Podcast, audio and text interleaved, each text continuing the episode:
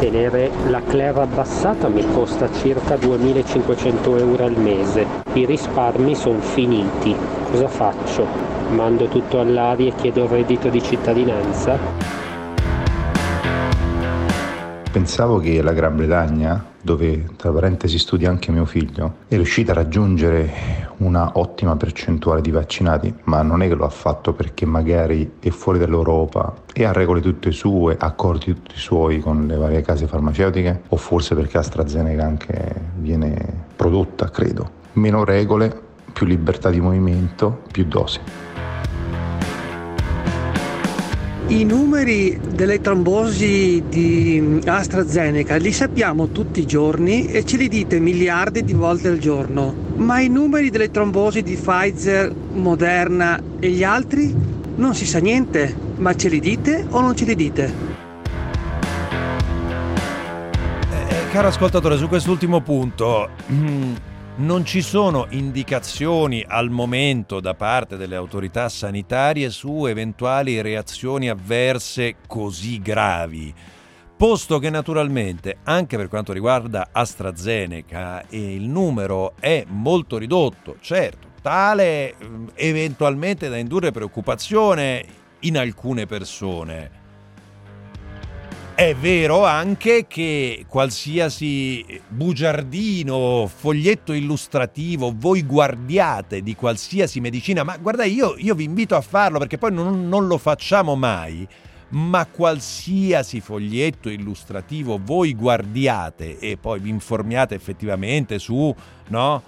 Cosa vuol dire ogni singola frase, cosa vuol dire un evento rarissimo, tanto per fare un esempio, eh, vi renderete conto che mm, non siamo molto distanti da tutto questo. Eh, certo, c'è grande attenzione e grande preoccupazione su questo fronte, sul fronte dei vaccini. Eh, però... Mm, dico, prendiamola con una certa serenità, ma lo diciamo fin dall'inizio, prendiamola con una certa serenità, ovviamente con il dispiacere per eh, le persone che potrebbero eventualmente aver subito le conseguenze di una reazione avversa. Cioè non è che stiamo dicendo che no, però eh, andiamoci cauti, calmi e tranquilli su questa vicenda.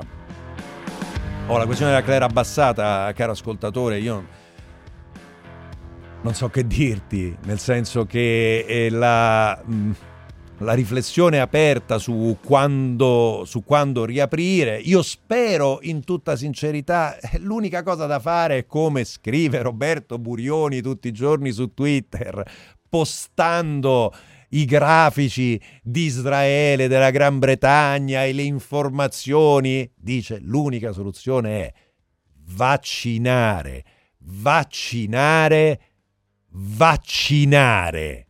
Ok? Ce ne metto un quarto. Vaccinare. La soluzione è questa e piano piano tornare alla normalità, come appunto sta facendo la Gran Bretagna, che sì, eh, lo dico all'ascoltatore, si è mossa chiaramente con più rapidità, in maniera corsara nel senso buono del termine, forse perché era anche fuori, fu- fuori da certi meccanismi, ha avuto una serie di facilitazioni ovviamente anche nell'iter di approvazione. L'abbiamo detto più di una volta e lo ha detto Sileri, lo abbiamo fatto sentire che l'EMA ha un iter di approvazione che in questo momento evidentemente si è rivelato per queste questioni, si è rivelato inadeguato, più lento no? di, quanto, di quanto non dovesse essere.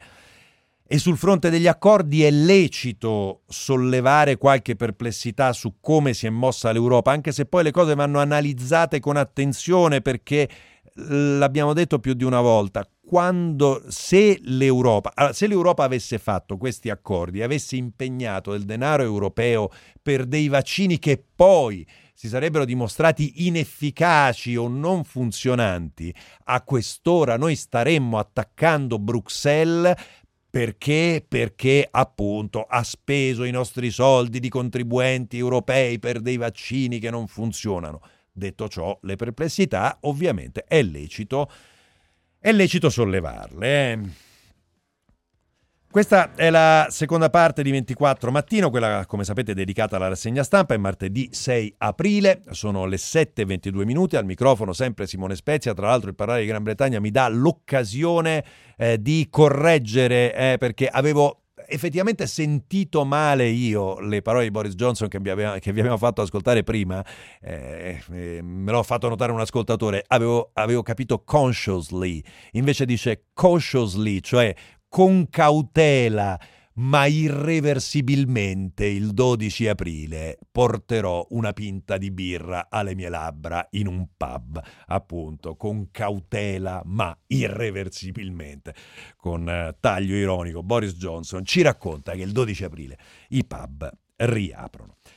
I giornali di oggi, mm, come potrete ben immaginare, sono ampiamente dedicati alla questione virus e alla questione vaccini, quantomeno mm, per quanto riguarda le aperture. Mm, proprio su AstraZeneca, per esempio, si sofferma il messaggero che titola I dubbi dell'EMA, l'agenzia europea, c'è un nesso tra vaccino e trombosi, a rischio le donne under 50, poi come abbiamo detto i numeri sono molto bassi, però è ovviamente da tenere presente. Regioni, spinta per riaprire, il titolo del, del Corriere della Sera il Fatto Quotidiano su quello che diciamo prima, le vaccinazioni chiuse per ferie. Effetti della pausa pasquale, domenica in Umbria 14 vaccinati, tanto per darvi un'idea, nel giorno di Pasqua 14 vaccinati, ma pensate voi se, se è possibile. Ultimatum dei commercianti, visto che eh, l'ascoltatore ci parlava della mh, chiusura, della necessità di rialzare no, la, la serranda. Eh, il giornale titola su questo, Sangalli al governo finora si è concentrato sulle chiusure ma è urgente un piano per ripartire. Eh, gli altri titoli, eh, la stampa, eh, battaglia sulle riaperture, Zaia che dice pronto per Sputnik, la verità invece dei vaccini ci danno le multe, la Repubblica, vaccini il flop di Pasqua, corsa alle dosi per ripartire, vaccini non per tutti è il titolo di avvenire. Eh, il eh, Sole 24 Ore, il quotidiano nazionale eh, ancora sulle riaperture, l'obiettivo riaperture dal 20 aprile, il Sole 24 Ore si eh, concentra invece in apertura sulla battaglia che si sta eh, giocando su vari fronti eh, sull'acquisto delle borse, cioè di chi gestisce i mercati finanziari, borse Chicago vince in Europa, è la, guerra dei, la cosiddetta guerra dei listini, ci informa anche il Sole 24 Ore che è in arrivo una proroga in vista sulla moratoria sui mutui solo sulla quota capitale a quanto pare. Eh, giornali, alcuni giornali si dedicano ad altro, eh, come domani che titola, titola così l'Europa e Libia le complicità nella tragedia dei migranti. C'è un'inchiesta su Frontex, documenti inediti mostrano che l'Agenzia per il controllo delle frontiere lascia le persone alla guardia costiera libica per evitare che fugano dal paese che per l'ONU è non sicuro. E a questo tema si dedica anche Libero. Per fermare i migranti ci volevano i turchi. La guardia costiera di Erdogan blocca un barcone con 109 clandestini diretti verso la penisola, la nostra invece lascia libere le navi di attraccare. Il manifesto apre con eh, una lunga intervista un'intervista corposa eh, a eh, Maurizio Landini, leader della CGL, quasi più un'intervista di riflessione, ci sono anche degli elementi di sostanza naturalmente, e il titolo è Ritorno al futuro. Eh, Luciana Castellina intervista appunto Maurizio Landini, pandemia e transizione ecologica, dice Landini, come transizione di sistema sono le sfide del movimento dei lavoratori. In gioco è la democrazia nei posti di lavoro e nella società. Questi i titoli dei giornali principali. Come sempre in questa parte iniziamo da qualcosa di un po' diverso.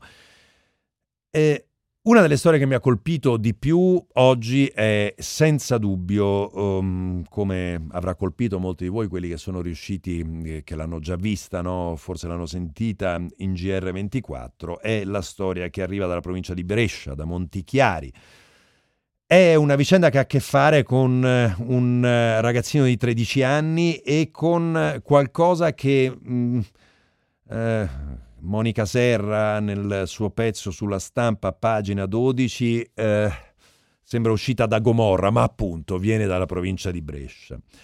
Un ragazzino di 13 anni, papà in carcere, mamma lontana, che viene armato dallo zio di 27 anni per eliminare il suo rivale anche in amore, un vicino di casa di 31 anni, amico fino a qualche tempo fa. È successo tutto alle 8 e mezza della sera di venerdì santo, siamo a Chiarini, una manciata di strada a ridosso in Montichiari e per gli investigatori è stato proprio lo zio 27enne a mettere una pistola calibro 22 col colpo in canna, detenuta illegalmente, senza matricola e numero di serie, in mano al nipote tredicenne, il quale appunto ha colpito l'obiettivo di questo agguato che era un vicino di casa, non è chiaro per quali questioni, forse per questioni di droga, forse addirittura una rivalità in amore. Ebbene, eh, va in bici, si mette il casco e gli spara. Eh, per, fortuna, mm, per fortuna mm, manca il cuore, eh, però il colpo perfora il polmone e colpisce l'osso scapolare. La vittima è finita in ospedale. Eh, l'uomo, il 27enne, è stato arrestato con l'accusa di tentato omicidio pluriaggravato proprio perché ha armato un, um, la mano di un minorenne.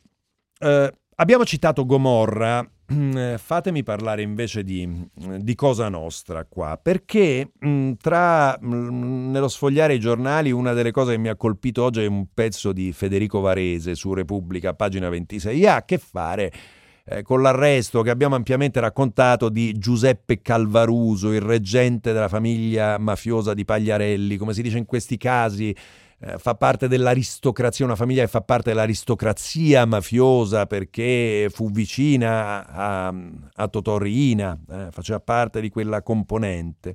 E però il pezzo di Federico Varese nel raccontare questo boss ci porta anche dentro l'ordinanza che ha portato all'arresto e ci dà un racconto, secondo me, abbastanza nitido di eh, come eh, la criminalità organizzata riesca a pervadere effettivamente alcuni territori. Certo non è un racconto nuovo per certi versi, ma i dettagli, i dettagli fanno la differenza in questo caso.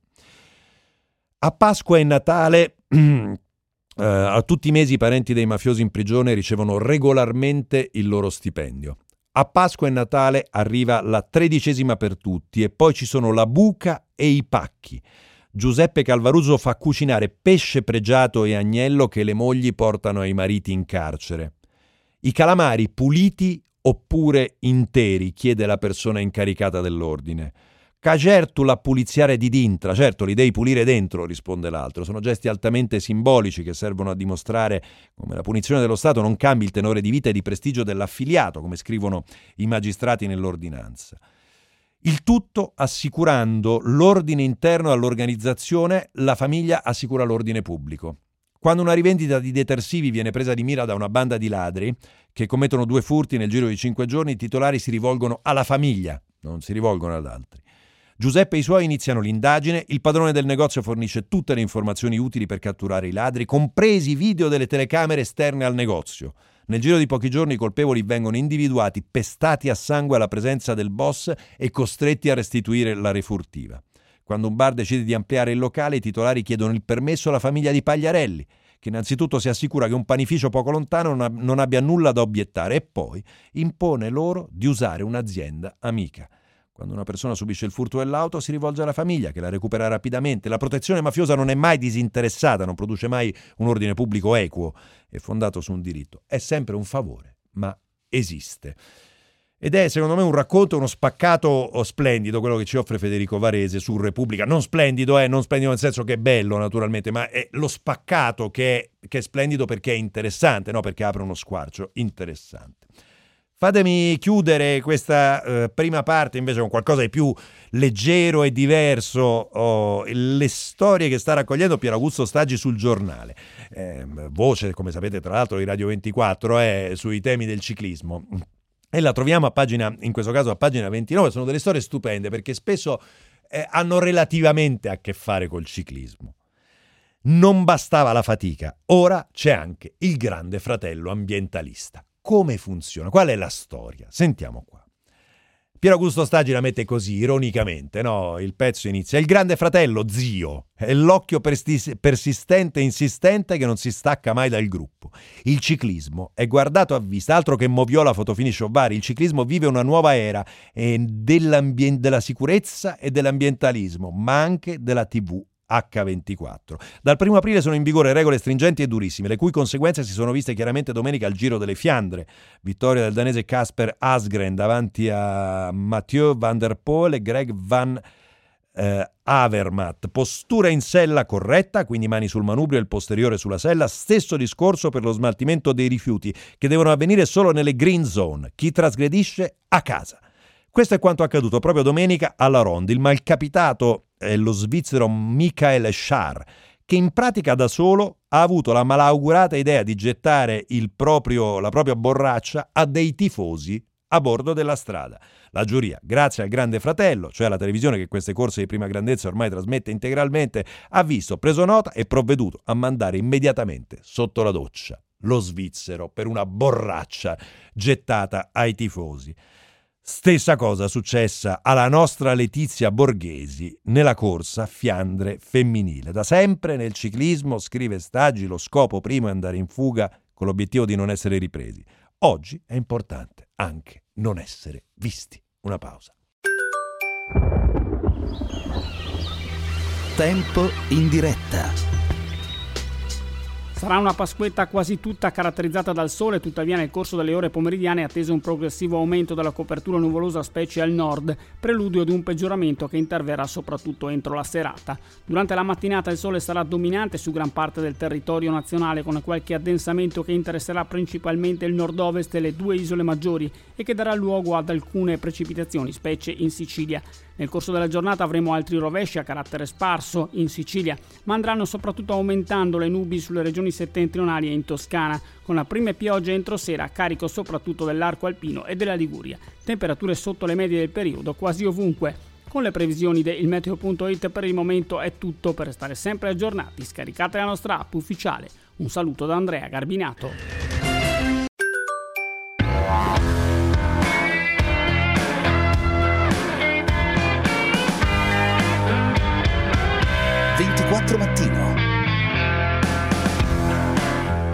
Le regioni sono in pressing per le riaperture, però bisognerebbe dirglielo a queste benedette regioni che se non fanno i vaccini alle persone anziane, alle persone fragili, non potranno mai riaprire.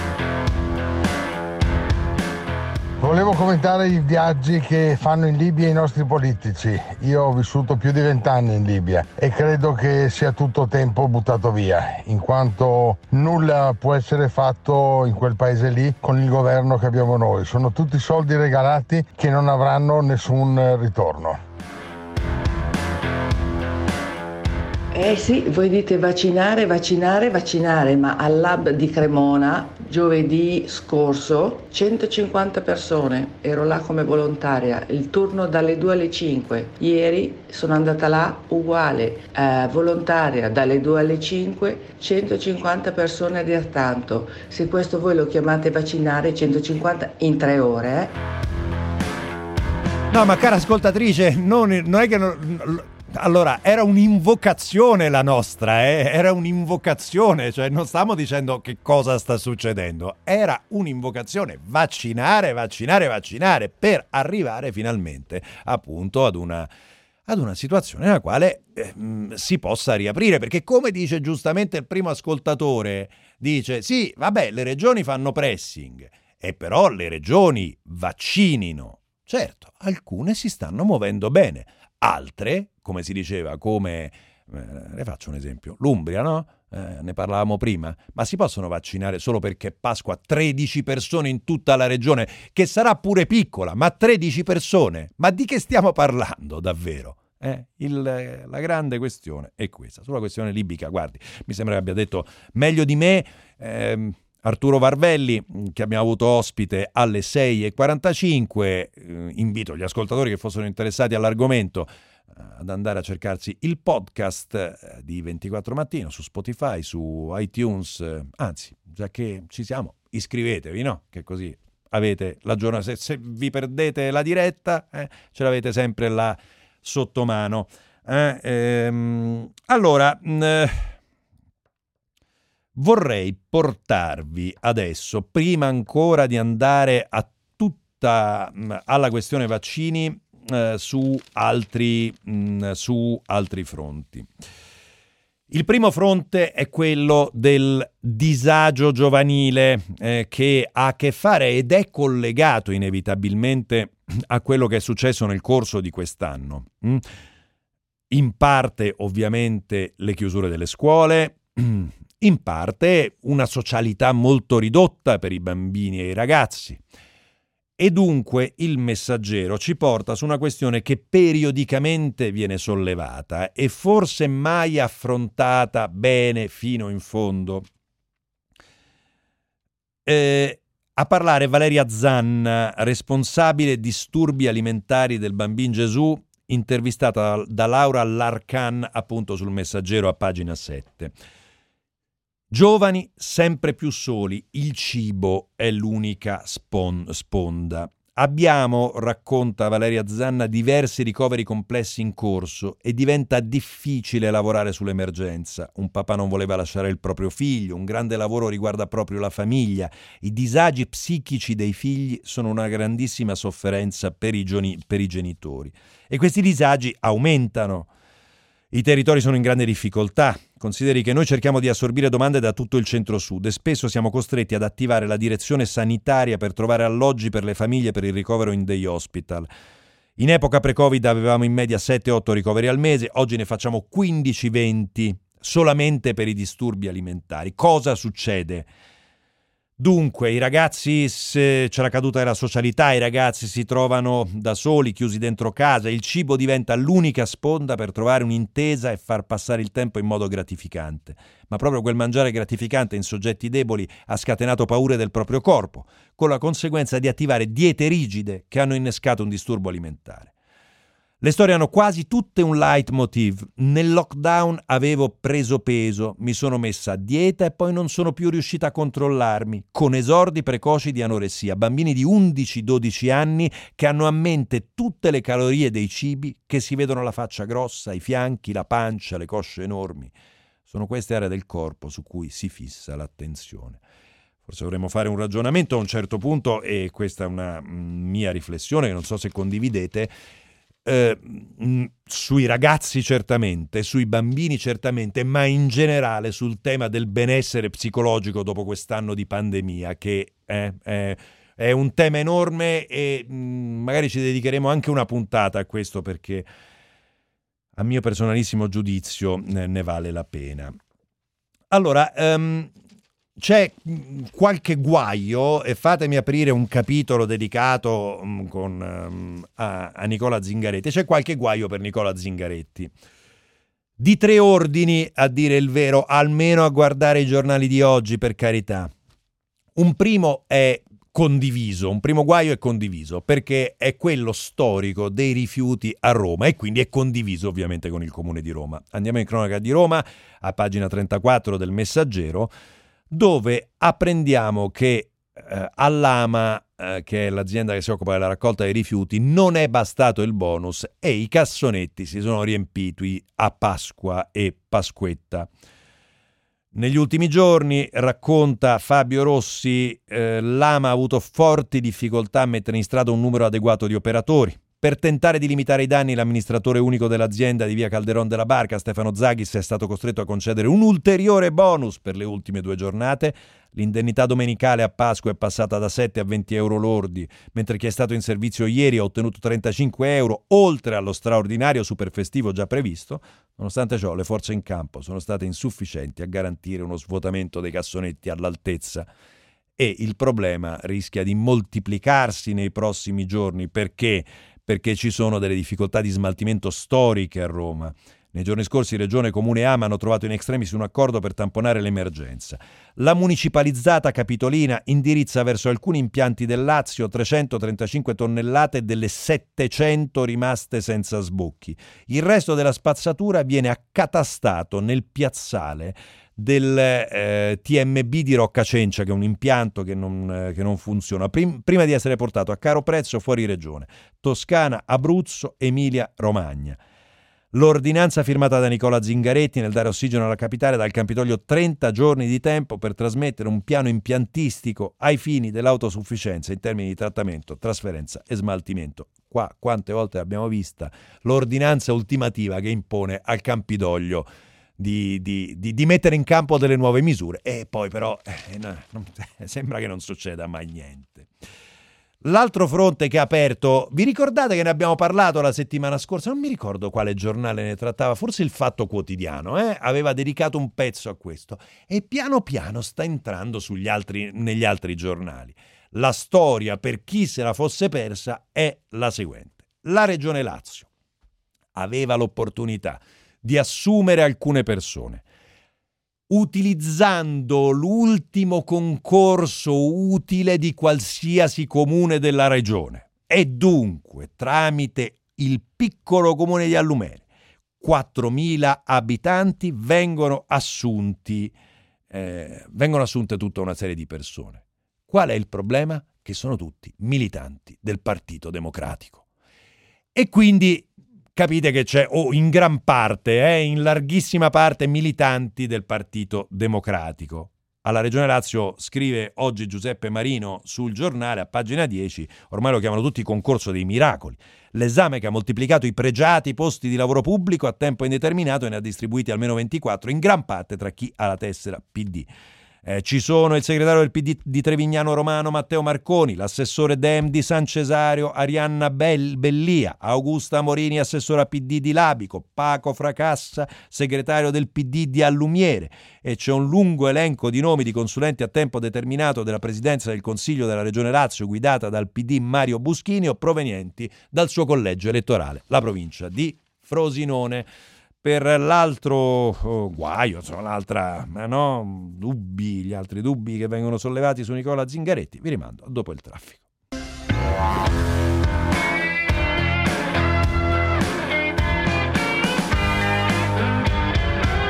24 mattino Faccio presente all'ascoltatore che parlava delle regioni che ci sono le regioni come l'Emilia Romagna che vaccinano col freno tirato perché il grande Stato non, non, non, ha preso abbastanza vaccini, come la grande Europa che non ha preso abbastanza vaccini. Quindi diamo le colpe a chi ce le ha. Gli immunizzati sono quelli che hanno preso già il Covid, gli immunizzati sono i vaccinati. Allora perché questa gente qua in Italia non può già circolare tranquillamente senza avere restrizioni? Ve la siete posta questa domanda o no? Eh, che le devo dire?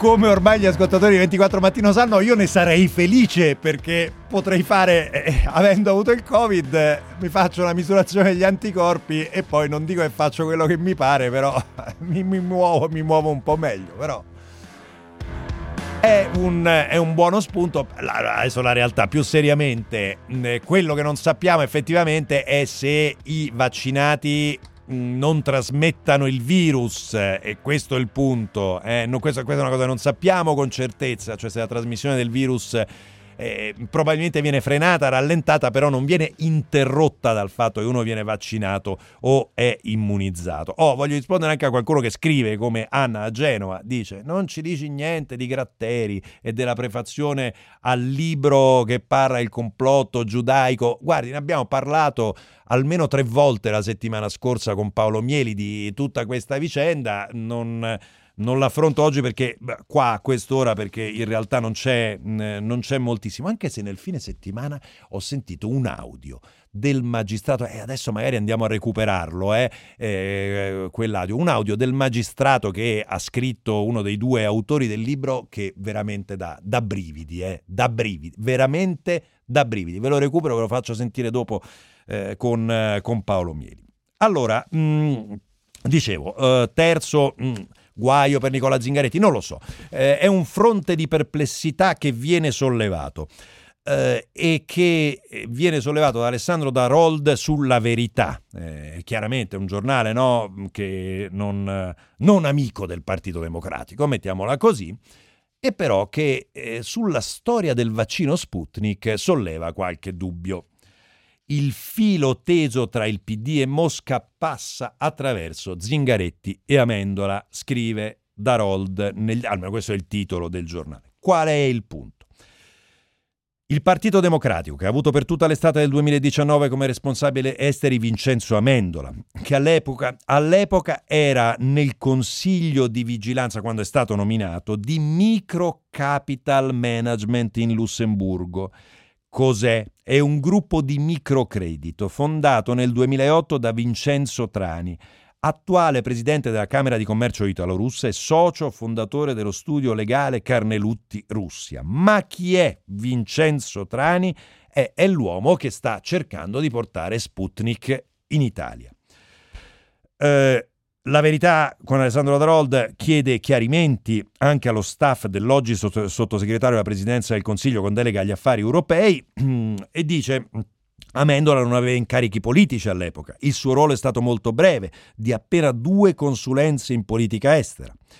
Fa notare però appunto eh, Darold che ehm, eh, Amendola era responsabile esteri della segreteria di Nicola Zingaretti, eh, e che eh, appunto il, l'assessore alla sanità del Lazio, Alessio D'Amato, mh, mm, già nelle settimane scorse, eh, aveva iniziato a chiedere all'EMA di velocizzare i tempi su Sputnik e quindi è uno spunto a dire, mm, quasi a dire occhio che su questa cosa di Sputnik non, sono, non, è, solamente, non, non è solamente la Lega che spinge. Intanto il fronte vaccinazioni eh, cosa ci dice? Eh, ci dice quello che ci racconta sempre sulla verità Camilla Conti, ma quale sprint sulle iniezioni? Dall'uovo esce una maxi frenata. È quest- quello che vi raccontavamo, quello che vi raccontavo prima, e c'è poco altro da dire.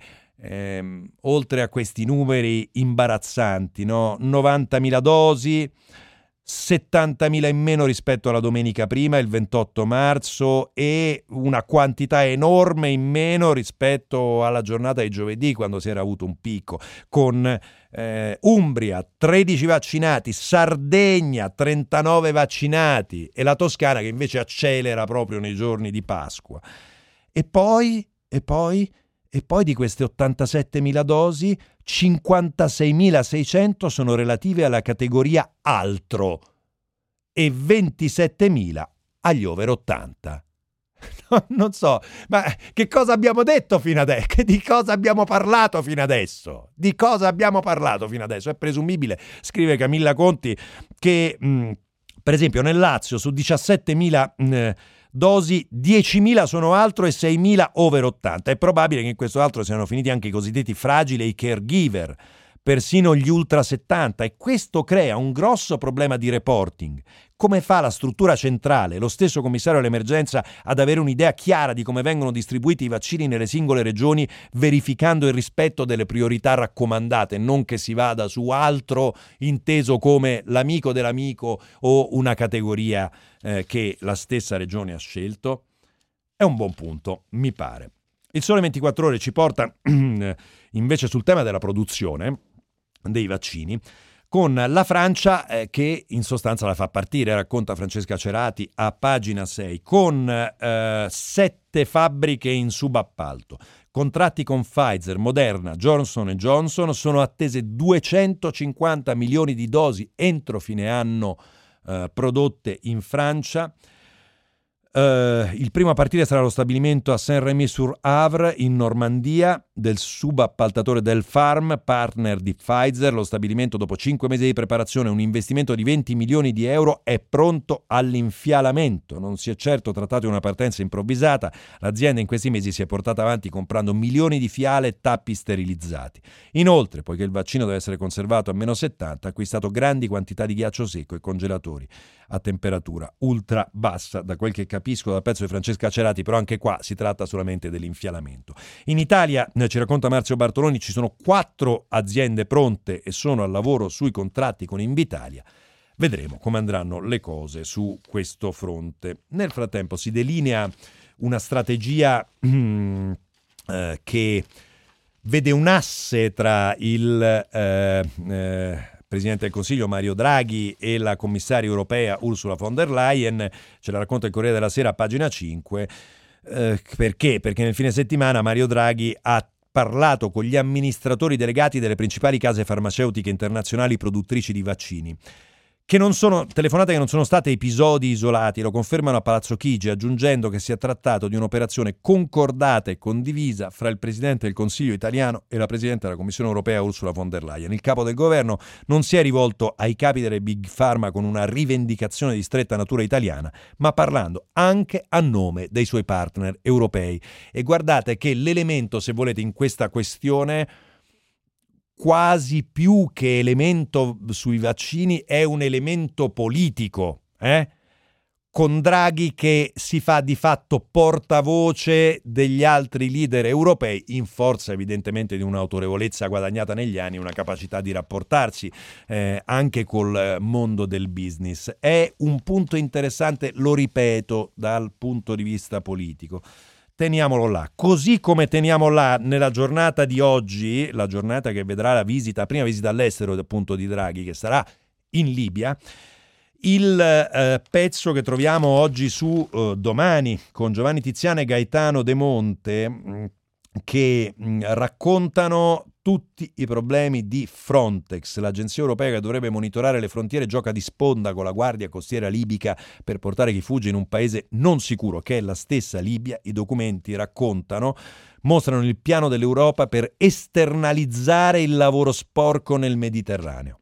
C'è un esposto alla Corte europea dei diritti dell'uomo che chiede luce sulla complicità europea nei crimini commessi in Libia. Un pezzo di due pagine molto interessante, va da pagina 2 a pagina 3, appunto, di domani.